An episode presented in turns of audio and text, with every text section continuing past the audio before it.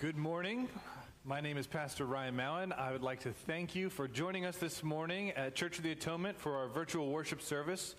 We are so glad that you are joining us for this hour of worship. And uh, if this is your first time with us this morning, we'd like to thank you for being a part of this fellowship. We'd love to know this is your first time. If you could send us a, a message through email, you can send us a note at info at atonementlife.org, or you can leave us a note in the comments on Facebook. We'd love to find a way that we can get in touch with you and uh, welcome you and get you in the loop of our communications here at Church of the Atonement.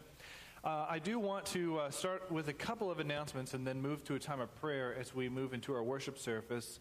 The first announcement uh, is I want to say thank you to everyone who brought items for our Mums uh, food drive yesterday that was sponsored by uh, the women's ministry here at Church of the Atonement. So thank you if you took time to come out uh, in your day and, and offer items and if you went out of your way to purchase or gather items from friends and family or from the grocery store, thank you for doing that. That was a, a major um, way to support our community, and we're very thankful for everyone who uh, was able to participate in that. Thank you, Women's Ministry, for putting that on and giving us an opportunity to uh, be a part of ministry happening here in Montgomery County.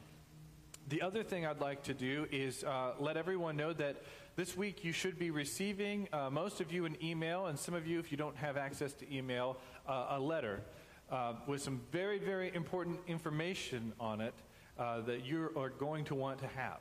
So, just to put that in your uh, awareness, you're going to be receiving a very important email. If you're not getting our emails, if you don't have our communications, um, then you want to sign up for that. And you can do that by going to our home page on our website, scroll halfway down, and there's a form you can fill out to subscribe to our email list. We'd love to keep you in the loop about some important things that are going to be uh, announced this coming week. With that, would you please pray with me as we turn our hearts and our attention to the Lord in this hour of worship? Father, we come to be fed, to be strengthened, but ultimately to worship you, to give you glory and honor, to praise your name, to remember how wonderful you are, how worthy you are, and to celebrate together as your family your majestic worth. We pray that you would help us to do that. Help us to sing and to focus and to listen to rejoice. Keep our minds and hearts from wandering in anxiety or worry or stress. Help us to truly Sabbath and rest this day, knowing that all things are in your hands. We ask this in Christ's name. Amen.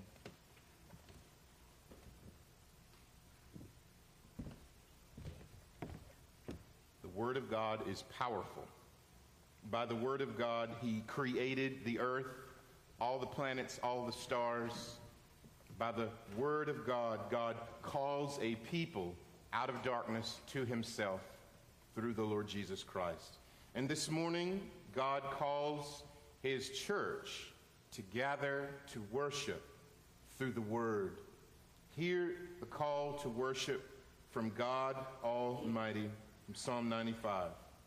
Oh, come, let us sing to the Lord. Let us make a joyful noise to the rock of our salvation. Let us come into his presence with thanksgiving. Let us make a joyful noise to him with songs of praise. For the Lord is a great God and a great King above all gods. In his hand are the depths of the earth. The heights of the mountains are his also. The sea is God's, for God made it, and his hands formed the dry land. Oh, come let us worship and bow down. Let us kneel before the Lord our Maker. Brothers and sisters, let's sing to the Lord now. Let's sing together. A mighty fortress is our God.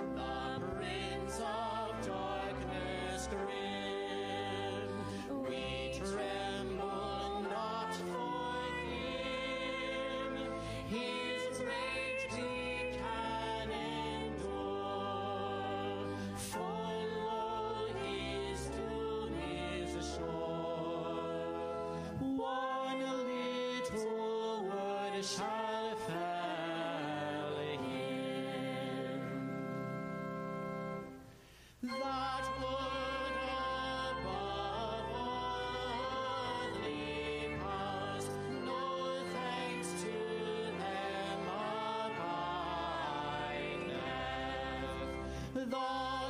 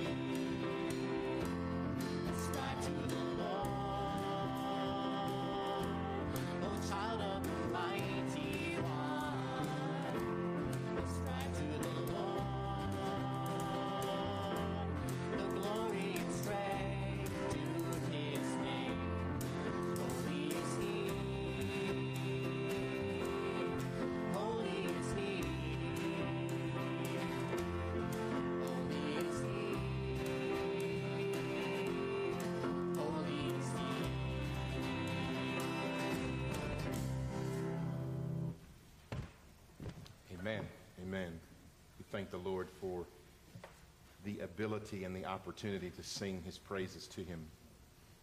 Now we come to a time of confession. Confession of our transgressions, how we have broken God's law. Would you pray with me?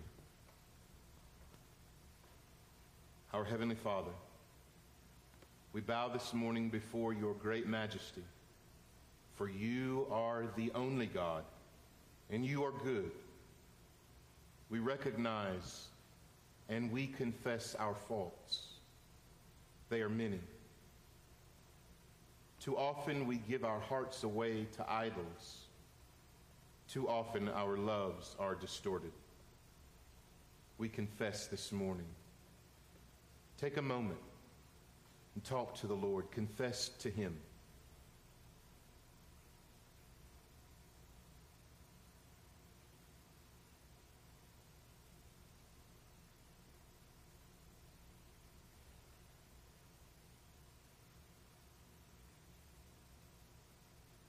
Father, make us so to feel our faults, that we are led to true repentance. Father, work in us so that we may not seek anything except to serve and honor you in Christ Jesus our Lord, your Son and our Savior. Father, be pleased to bear with our weaknesses and pardon us for the many vices which still remain.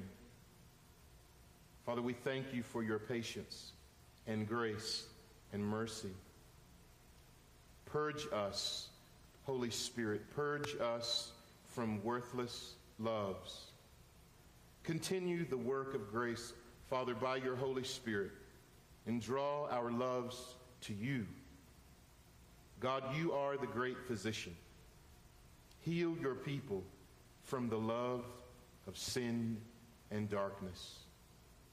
In Jesus' name we pray. Amen. God gives us assurance that our sins are forgiven through Christ, through the love of God for people like us. The assurance of pardon comes from Isaiah 55. Seek the Lord while he may be found. Call upon him while he is near. Let the wicked forsake his way, and the unrighteous man his thoughts. Let him return to the Lord, that the Lord may have compassion on him, and to our God, for God will abundantly pardon. Amen.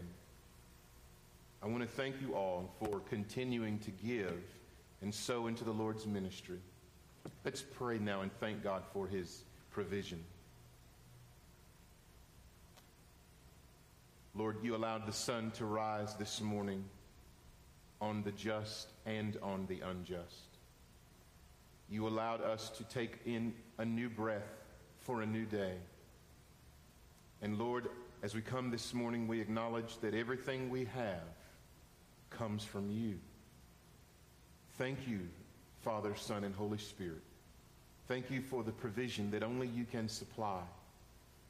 Lord, we give you honor and we pray that you continue to supply you, to your people, provide for their homes, and provide for your kingdom work. We pray in Jesus' name. Amen. Amen. Let's continue in worship. Lord, have mercy. This is a song of confession. We ask you to make it the prayer of your hearts as you listen. There's a familiar chorus that comes around several times. It's the Kyrie of the Mass. Lord, have mercy. Christ, have mercy. Lord, have mercy on us. Uh, and I invite you to sing that when it comes around.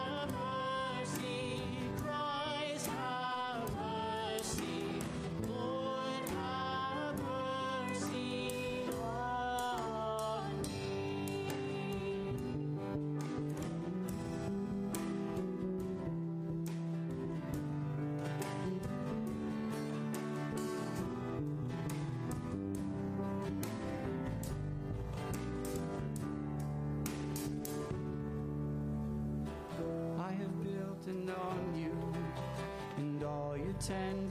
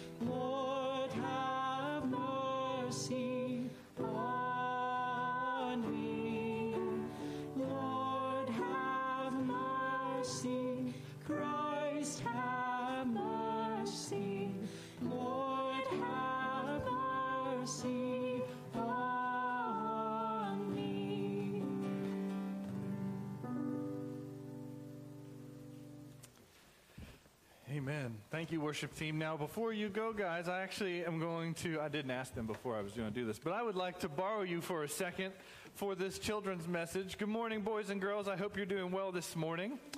Um, so, today for our children's message, I'm going to ask our worship team to help us with a, uh, uh, a little activity, and hopefully you can uh, play along with us as we have a little fun this morning. So, first thing I want you to do is I want you to take some time and talk with your parents just a, a minute. I want you to tell your parents when you go to the zoo, what is your favorite animal? Okay? So, when you go to the zoo, what is your favorite animal? Ready? Go. What's your favorite animal? Elephant. An elephant? A lion? A lion. Okay, all right. Hopefully, you had enough time to talk about your favorite animal. Mr. Luke said his favorite animal to see when he goes to the zoo is a lion, and that is my favorite animal to go see. Now, one time, uh, I got to go see a lion, and I always try to get lions to roar. I don't know when you go to the zoo if you try to see the lions, but when you do, what are they usually doing? They're usually asleep. They're usually laying there asleep. Sometimes they'll walk around, right? The lions are walking around, but you almost never get to hear them roar. And that's what we want, right? We want to hear them roar. We want to hear their big, booming voice. And so I always try to get the lion to roar. You know how you do that? Sometimes you have to start making the sounds that they make. And so I went to the zoo with my family one time when we were in Pittsburgh, and I started making the noise to the lion. I started going, oh, oh, oh, oh, oh. Let me hear you do that. Come on, worship team, you can help me out here. right. So I was standing there making this noise, and my family started getting red. They were all embarrassed because I'm standing there making this noise, and all of a sudden, the lion starts making the noise. Oh, and everybody starts crowding around. They couldn't believe the lion was really talking. I felt a lot better about myself. But people were far away and they started hearing this lion and were coming to see, you know, the lion make the noise and hear him roar. Well, in our passage today, Peter, thank you, worship team. You guys can go down. Thanks for your help. Uh, you, in our passage today, Peter talks about a lion, but he's not talking about a real lion. He's trying to warn God's people, you and me, trying to warn us that we need to be careful, that we need to know that there is an enemy after us, and he's out there. Just like a lion is out there, you can hear him roaring. Now, he doesn't mean we can really hear this enemy roaring. Did you know that a lion's roar can be heard up to five miles away? Five miles away. They can hear it. So even when you can't see that there's a lion out there, you can know that there's a lion out there. His presence can be heard from a long way off. And what Peter is saying, there is an enemy of God's people who wants God's people to come away from where God is.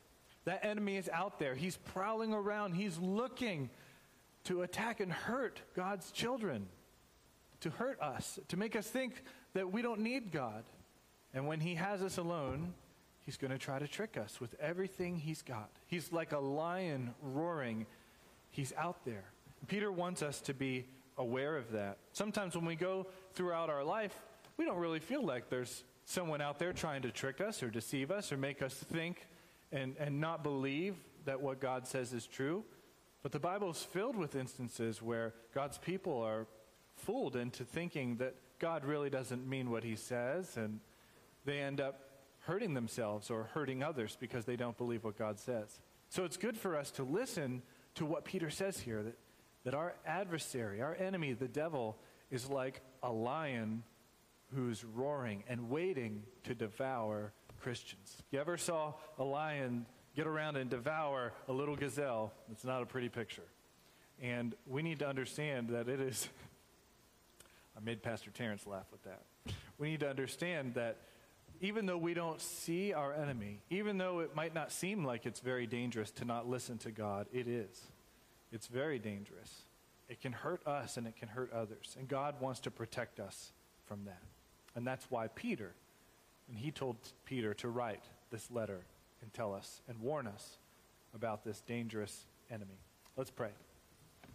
Father, we thank you for your word and we thank you for how we can have fun even when we want to learn more about what it means to be your children. That we can uh, make funny voices and make our best lion noises and remember what your word teaches us. That we need to be careful. That there is always someone who is lurking to uh, help us or to distract us and to make us think that we don't need to listen to you. That you're not the safest place where we uh, need to be. So, Father, we ask that you would help us to be aware and to make sure that we are understanding and be on guard. That there is uh, an enemy who is always trying to distract us. Help us to stay close to your word and to trust you because that is the safest place. We pray in Jesus' name. Amen. Well, we've come, uh, we've come to the last portion of this letter, this very important letter that Peter has written to these struggling churches, these struggling believers in Asia Minor, in uh, what is now part of modern day Turkey. And we've been looking at this letter that is written to believers who are living in the midst of great hardships. We've seen how Peter addresses their suffering over and over again in this letter, that they're p- facing persecution and suffering on account of their faith in Christ. And Peter wrote his letter to encourage and strengthen them in the midst of this hardship that they are living. I don't know about you, but sometimes when I read my Bible, I can be a little guilty of rushing the ending when I get to uh, letters or books of the Bible. Because I've spent a lot of attention on the beginning of a letter, I've spent a lot of attention in the middle of the letter, but when I get to the end, I kind of see that it's the end and I'm ready to rush the ending and get on to the next book. But we need to understand that, you know, in God's Word, the last words are never the least. And the last words are often placed there to linger. Peter wants these words that he shares as his parting uh, comments to, to his readers and to us. He wants them to linger, and God wants them to linger. So I just, before we read our passage, I'd actually like us to just imagine ourselves in their sandals. Just put ourselves in their place and think about, you know, what they were experiencing. The hardships that we have talked about that they would have been um, experiencing in their lives. And just think about if you were in that place, what would it have meant to you to receive a letter from Peter? One of the twelve, one who is with Jesus, one who has experienced all kinds of hardship, and he's writing so that you would be encouraged. Imagine how desperate we would be to receive a letter like this, and how we would cling and hold on to every word, especially the last ones. I think it would be good for us before we read our passage to just pause and pray and ask the Lord to help us cling to these words to not rush the ending, but to cling to them and have them speak to us. Would you pray with me? Father, as we come to the close of this important letter, we pray that we would be desperate for truth, that we would be listening to every word and phrase, that it would linger in our hearts and minds, that it would cement itself and plant itself and take root in our hearts to sustain us for this season of living. So, Father, we pray that you would speak to us through your word. We ask this in Christ's name. Amen. As Peter closes his letter, he closes by impressing, I'm going to suggest, three things to his readers and to us. He impresses upon them the importance of humility, the danger of pride, and the promise of glory. Listen to these words of Peter, which the Holy Spirit has preserved to be useful and sufficient for us even today. So I exhort the elders among you as a fellow elder and a witness of the sufferings of Christ, as well as a partaker in the glory that is going to be revealed. Shepherd the flock of God that is among you, exercising oversight, not under compulsion, but willingly, as God would have you, not for shameful gain, but eagerly, not domineering over those in your charge, but being examples to the flock. And when the chief shepherd appears, you will receive the unfading cl- crown of glory. Likewise, you who are younger, be subject to the elders. Clothe yourselves, all of you, with humility toward one another, for God opposes the proud, but gives grace to the humble. Humble yourselves, therefore, under the mighty hand of God, so that at the proper time he may exalt you, casting all your anxieties on him because he cares for you. Be sober minded, be watchful. Your adversary, the devil, prowls like a roaring lion, seeking someone to devour. Resist him, firm in your faith, knowing that the same kinds of suffering are being experienced by your brotherhood throughout the world. And after you have suffered a little while, the God of all grace, who has called you to his eternal glory in Christ, will himself restore, confirm, strengthen, and establish you. To him be the dominion forever and ever. Amen. By Silvanus, a faithful brother as I regard him, I have briefly written to you, exhorting and declaring that this is the true grace of God. Stand firm in it. She who is at Babylon, who is likewise chosen, sends you greetings. And so does Mark, my son. Greet one another with the kiss of love. Peace to all of you who are in Christ. As I said in Peter's closing words, he emphasizes some important things. And the first thing that we see is he emphasizes the importance of humility. We see it in the first six verses. Humility is to be a chief character trait of God's people, even in the midst of hardship. We see this in a few ways. First, we see it in how Peter himself models humility. The culture of the kingdom is not to be domineering nor demanding of authority, but rather have a heart for service and we know it's hard to give orders and inspire people. It's hard to lead people if you don't practice what you preach. And so Peter exhibits his own humility in his words as he appeals to these elders. He says, So I exhort the elders among you as a fellow elder and a witness of the sufferings of Christ, as well as a partaker in the glory that is going to be revealed. Peter refers to himself as a fellow elder, a witness of Christ's sufferings and a sharer of the glory that is to come. It's very interesting. You know, in the beginning of his letter, he introduces himself as an apostle, but here he acknowledges his status and appeals to his authority not as an apostle, but as one who suffers, as one called to lead, as one destined for glory. He sees himself and appeals for humility amongst the eldership, amongst the leadership of God's people as an equal, as one who has received the same grace that they have. What Peter is saying is, I've suffered just like you, brothers.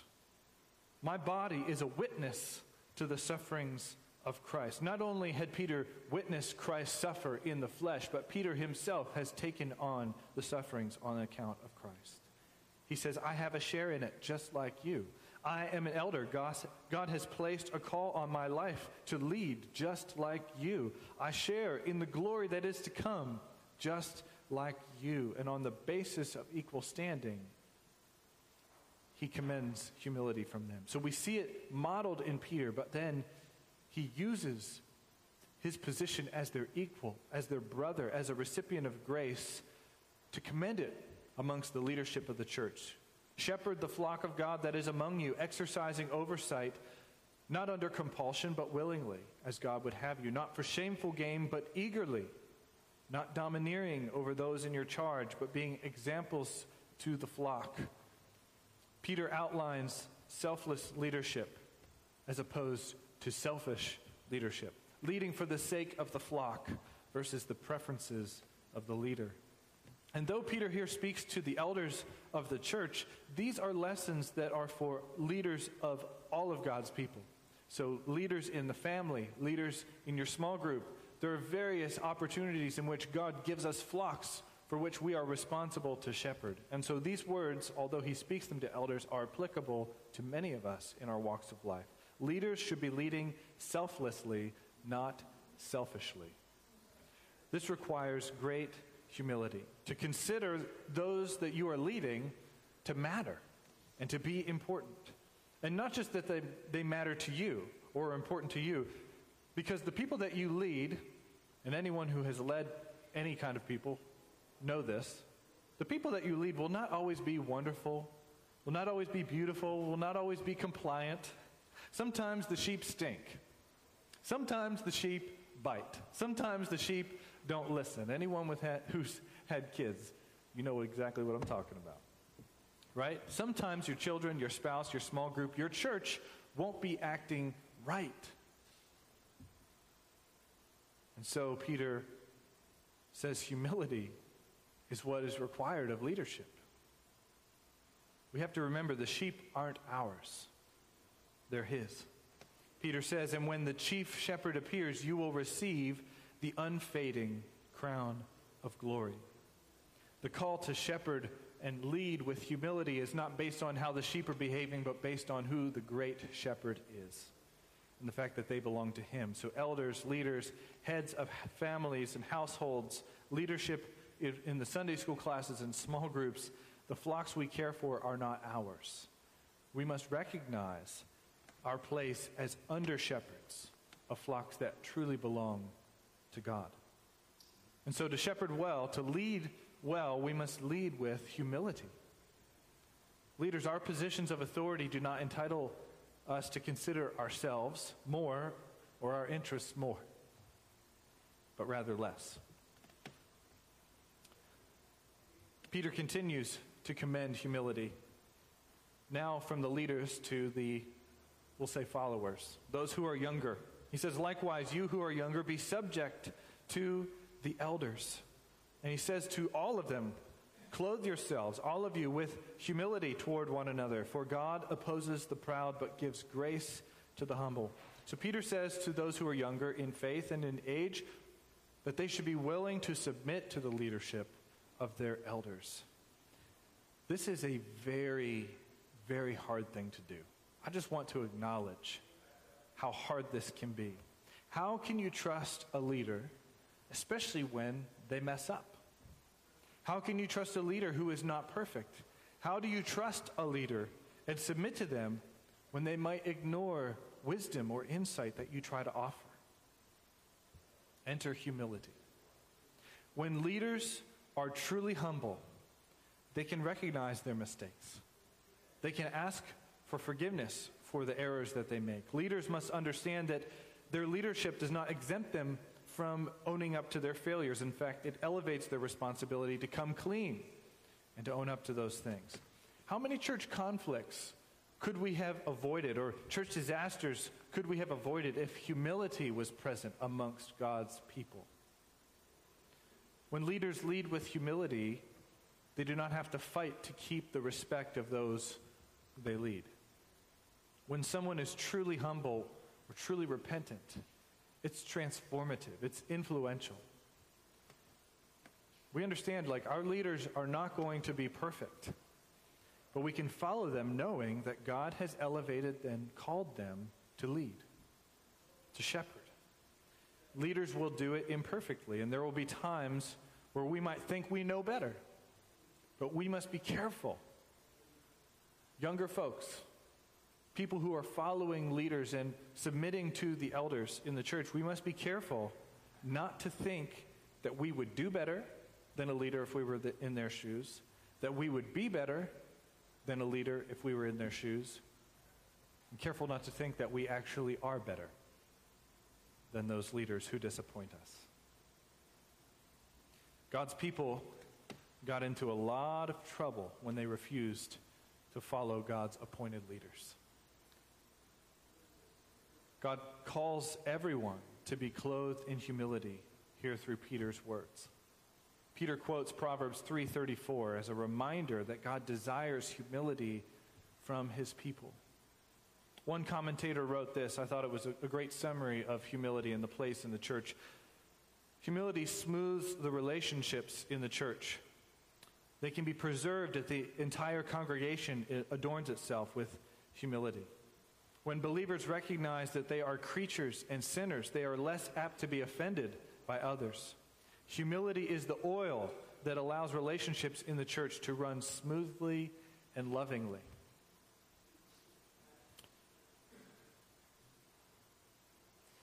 Peter not only commends humility, he not only models humility, but he also encourages that people walk humbly, ultimately, before God. In verse 6 and 7, we hear this Humble yourselves, therefore, under the mighty hand of God, so that at the proper time he may exalt you, casting all your cares and anxieties on him, because he cares for you. Peter directs God's people to humble themselves under the mighty hand of God. Peter's choice of words comes from the Old Testament, where God's mighty hand is what accomplished all that was necessary to liberate Israel from the great suffering they were experiencing in Egypt. Psalm 136:12 reminds us that it's with a mighty hand and outstretched arm that God cares for his people, signs of his steadfast love enduring forever. What Peter means when he gives this directive in verse 6 and 7 is that we are to trust God. To humble oneself under the mighty hand of God is to trust him, to trust his power, and we can see from Peter's words here to trust his timing. Humility, humbling oneself under God's mighty hand, is to trust his power and to trust his timeline. At the right time, Peter says. You can say amen if this has been true to your life. If you've been a Christian for a few years, how many times have you found yourself in a situation where you're thinking, God, why is this happening? Why is this happening? God, why don't you do something? God, when is this going to be over? When are you going to bring an end to this situation? When are you going to make this right? And when you're going through it, you're always looking for the exit doors, but just none of them are open. They're all jammed closed. And then eventually you reach a point after the right time passes where you look back on that season and you see his timing was perfect. You see his power was perfect. I'm not saying we get that satisfaction with every season of our lives, but it helps us in those times when we do see his faithfulness, in those times when we can see that his power and his timeline are perfect. It helps us to trust him when those answers aren't so visible to us. That is humbling yourself under his mighty hand. We trust him. And we cast our anxieties, our cares, our worries upon him. Why? We remember he has a mighty hand. He has power and authority over our lives. And we cast our anxieties upon him because we know that he cares for us, Peter says. You see, the danger comes when we don't trust in God's power to be sufficient. when we don't believe that his hand is mighty to work in a situation. That's when anxiety builds. That's when the worry starts to creep in. That's when we try to claim power in our own self and pull ourselves up by our own bootstraps. The danger comes when we don't believe that he cares for us, as Scripture says over and over and over again, as the blood of Christ testifies to over and over and over again. The danger comes when we don't trust in his timeline. Enter pride. Not only are we quick to think that we know better than our leaders, but we're actually crazy enough to think we know better than God. Peter impresses the importance of humility towards the leadership. He impresses the, the importance of leading with humility towards uh, those who are, are issues of leadership or uh, positions of leadership, and he also impresses the importance of humility towards our God. And as he does that, he segues into highlighting the dangers of pride. It's after he talks about humility and its importance, he says, be sober minded, right? Be, be clear thinking, be watchful. Your adversary, the devil, prowls like a roaring lion, seeking to someone for someone to devour. Resist him. Be firm in your faith, knowing that the same kinds of sufferings are being experienced by your brotherhood throughout the world. Satan would love nothing more than to fool us into believing that God does not care for us.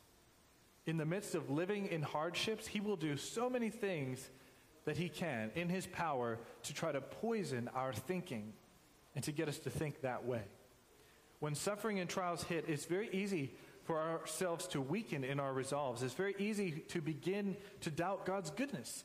It's very easy to begin thinking that there are other ways that we could live. There are shortcuts we could take so that we could have some more comfort in our life and not have to experience this hardship.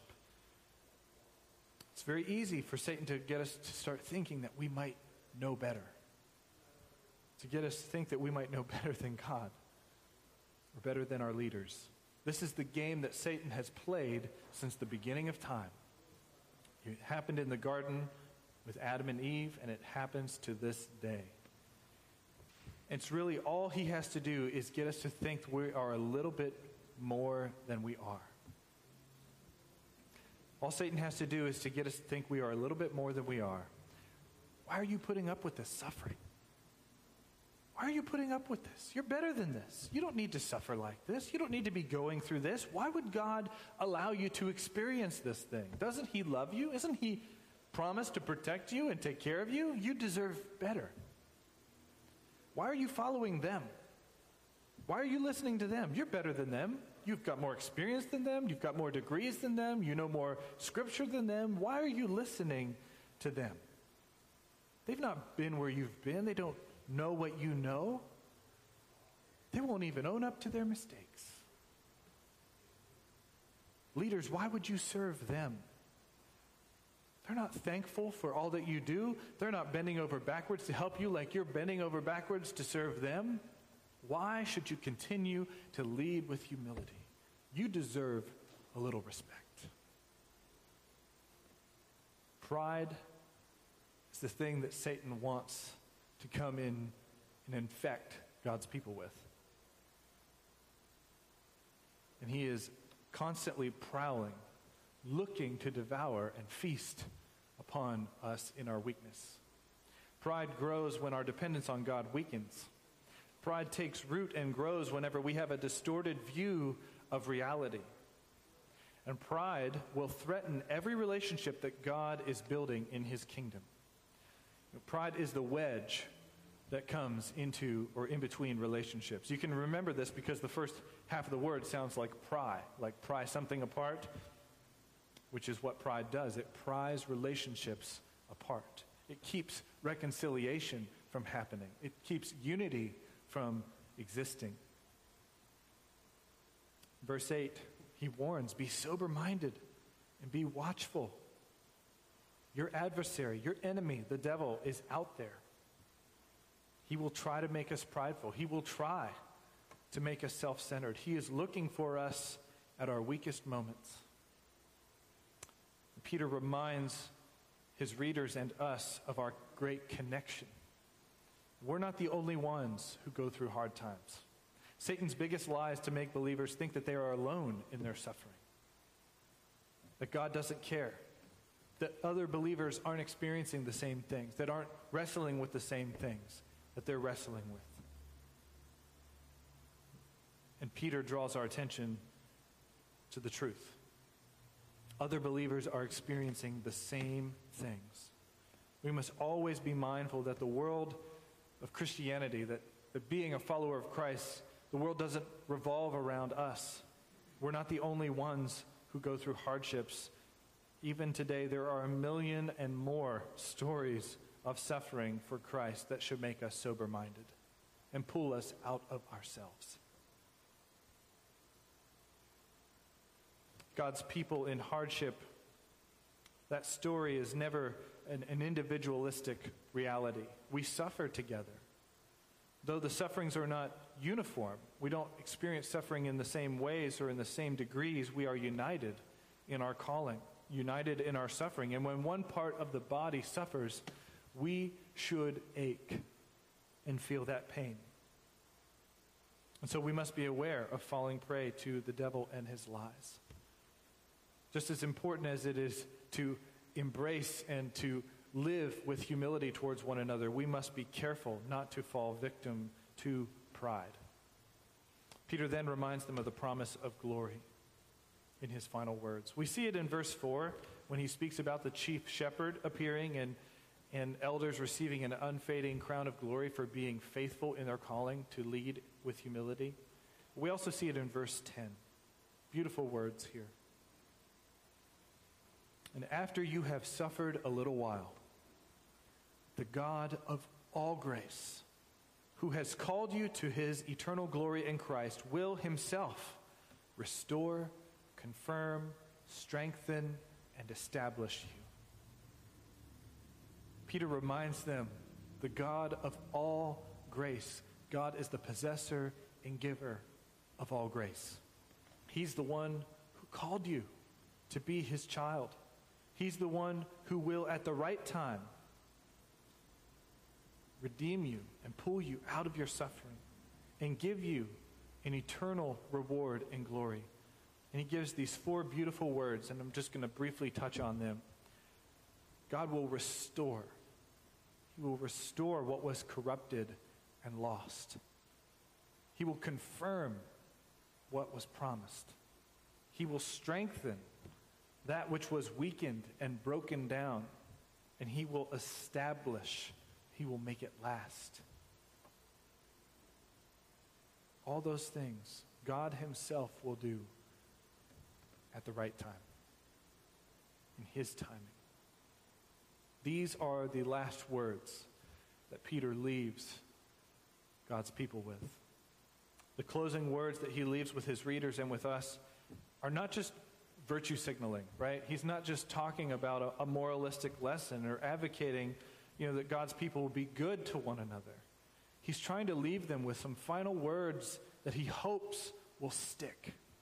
Words that are formative for protecting their community and their faith as they live in the midst of hardship. You know, humility is a virtue that is very difficult to teach. It's something that somebody has to experience in order to be humble. You have to be humbled to live with humility. And so, by nature of that, I would advocate that humility is a virtue that is not so much taught as it is caught.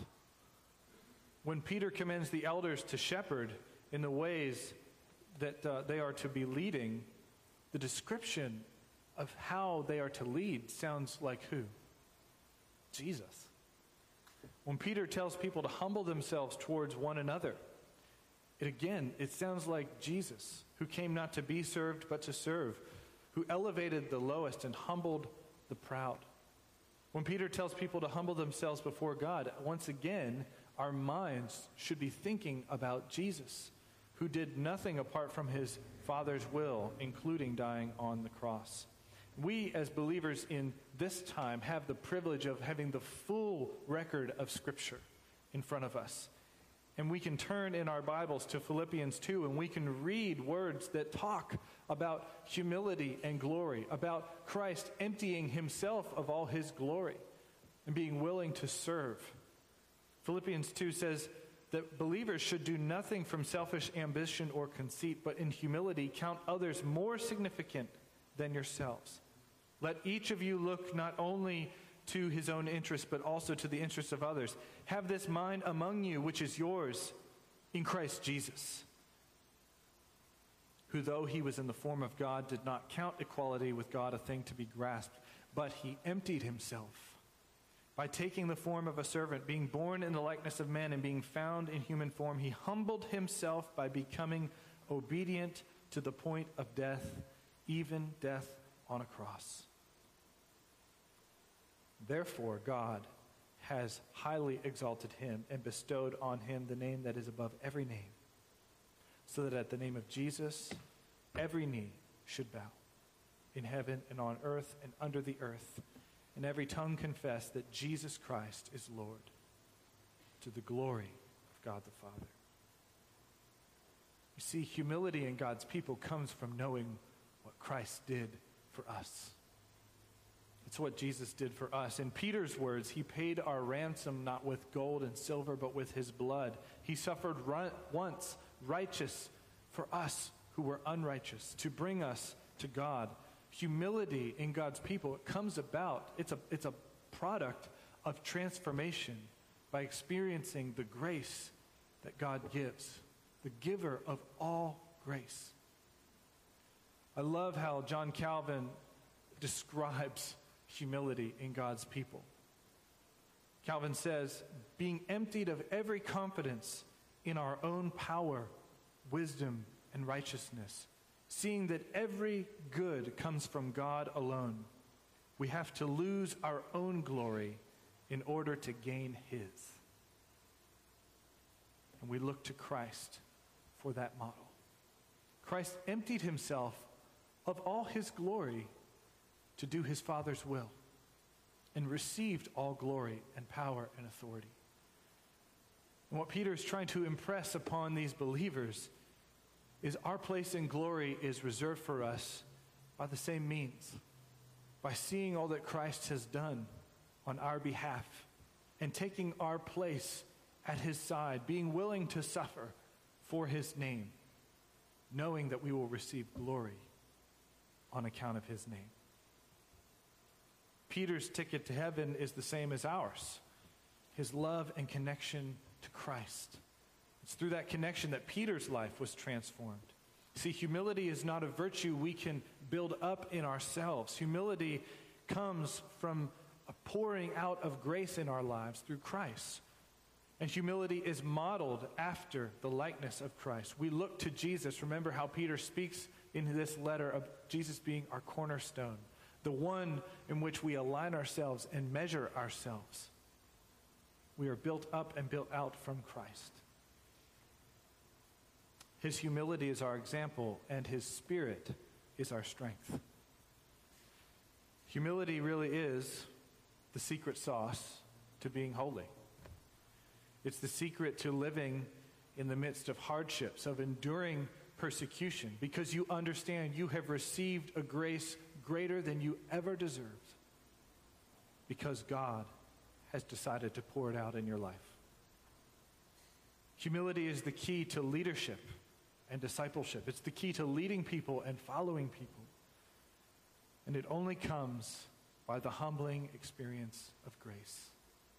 These are the final words that Peter leaves with his readers until he writes to them again and for us, what great words to reflect upon.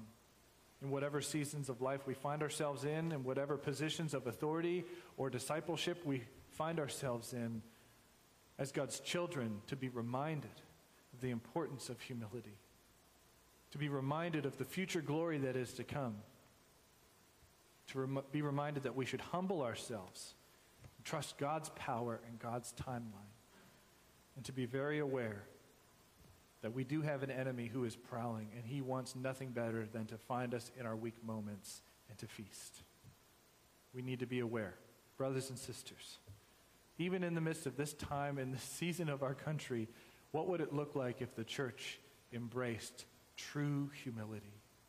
If we were so saturated by grace that we would lead and admit when we have failed, and that we would follow knowing what a challenge it is for our leaders to walk with perfect integrity. That we would understand that we do all these things because we belong to God. How would that transform the culture of the church? How would it transform even the culture of this nation, which many of us call home? Let us pray. Father, we thank you for this study and this time that we have spent walking through this letter. We pray, Lord, that it would strengthen us for our walk of faith. We ask that these words would take root in our hearts and bear fruit.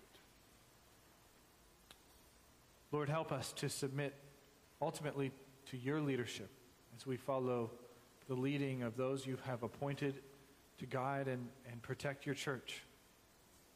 Help us to model humility to the flocks and to serve them not out of selfish gain, but out of our desire to honor and, and cherish you. Help us to be vigilant, Lord, to be watchful, to understand in our weakest moments there's one who's ready to feast. Lord, we ask for your protection. Bear us up and strengthen us. Help us to be patient, even in the midst of suffering to humble ourselves under your mighty hand, trusting in your timeline and your power. We pray this in Christ's name. Amen.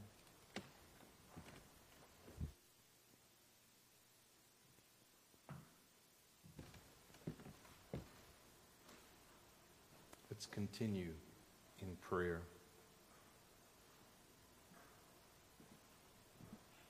Hear my cry, O God. Attend to my prayer. From the end of the earth, I will cry to you. When my heart is overwhelmed, lead me to the rock that is higher than I. We are broken people. We are weak people. We chase after this and we chase after that. We long for satisfaction. God, most days and everything else except for you. When the weight of the world comes crashing down upon us, then we think about the Lord. Scriptures say for us to call on you in the day of trouble, and you will hear and you will answer. Father, your grace to us is incredible. Weak creatures who can come before you and lay our hearts before the altar, before your throne of grace. So many times over and over and over again in the scriptures, what do we see? We see the people of God not listening.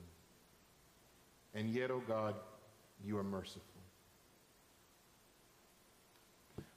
God, we come to you this morning asking you to hear our prayers, asking you to heal us, asking you to move us in the direction, of God, that is absolutely pleasing to you. Move us in such a way, oh God, that as we heard our brother preach your great word, that we would be transformed more and more and more into the image of Christ rather than living in a country seeking what can comfort us most as the church, God, would you enable us to be able to think like kingdom minded citizens? You are at work in the world today, Lord Jesus. You are absolutely at work. When nations rise and when nations fall, the scripture teaches us God is at work and your people, God, we are to be shining in these days. We're not to let the issues of the culture continue to divide us, the church. Oh God, may your word saturate our minds and our hearts, our every single day.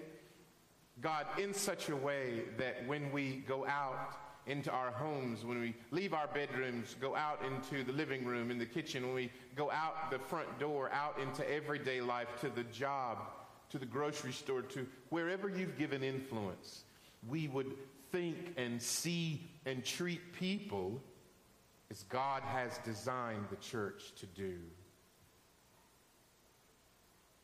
From one man, you made every single kind of person on the face of the whole earth. Every color God made. Hallelujah. We've nothing to be ashamed of. No color is better than the other. God made all things, and we thank you. We pray for not just our country, God, we pray for every country in the world. And my specific prayer this day, God, is that you will cause the church to shine, shine into the darkness.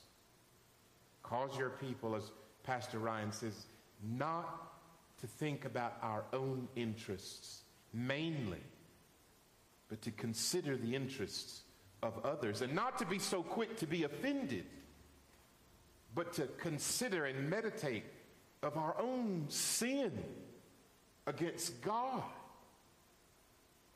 and your great grace poured out for us. And Father, I want to pray specifically for people in our congregation today. I pray for Ted and Grace Butler. We pray, God, we thank you that Ted was able to have his surgery. And we ask you, Holy Spirit,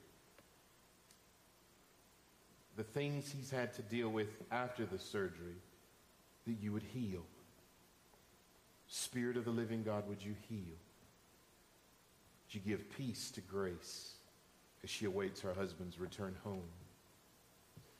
Father, for our brother Alan Goldberg, we ask that you relieve his back of this great pain.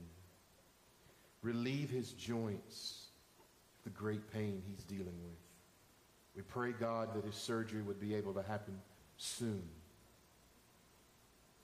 Father, we pray for Theodore Lawson. We ask, God, that you will allow this young baby still in the hospital to grow, to be strengthened, to get stronger, and to be able soon to return home. We pray your great peace over the Lawson household. We pray for Cindy Crunk. We pray for her mother June and her illnesses. Father Cindy and her family, they need your encouragement. They need your strength. And they need to depend on you, Lord. We pray for Caroline and pray that the surgery she's going to have, God, would be successful. I thank you for Carol and for Andy and their passion for you and their passion, Lord, for the church and the witness of Christ in the world. Heal our sister. We pray for continued healing for Mavis, for Alan, for Robin, for Andrea. We thank you, Lord, that you've healed Cecia and Brian. We thank you that their kids are back with them now. Father, we beg you, we plead with you to continue to heal and give good medical reports for Allison, for Ryan, for Bob, for Sue, for Susan, for Lyndon, for Lyle, for Ruth, for Anita, for Graceland, for Lisa. We beg you, God, to watch over and continue to protect Diane, for Tricia, for Pamela, for Nima, for Timmy, for Elena, for Jelaine, my cousin Stephanie, for all those, God, working in the healthcare in these days. We pray for those among us with special needs. We pray for the services to be able to reopen to help them, Father, have um, great care, great love. Lord, we pray for those who are out of work. And they are many in these days. Father, Genesis teaches us that you made us to work, not as an idol, but to be productive. And I beg you, God, in the midst of COVID, which is still out there, I do pray you allow it to die off. But I pray you allow the conditions where men and women may go back to work to support their families. We call to you today because we are broken. And we need to be transformed evermore into the image of Christ. Father, we pray all of these things in the matchless name of Christ our King. Amen and amen. Brothers and sisters, let's sing together, I will glory in my Redeemer.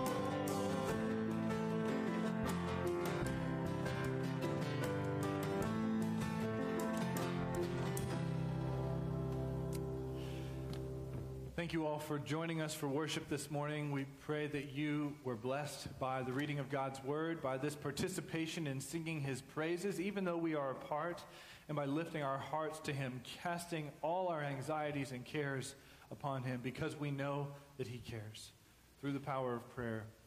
Next week, we have a wonderful privilege of having our very own David Galetta lead us through the Word of God. He will be our guest preacher next week, so I hope you will join us as we look forward to worshiping together once again uh, through this virtual gathering for worship. Now may the grace of our Lord Jesus Christ, the love of God the Father, and the fellowship of his Holy Spirit be with us now and always. Amen.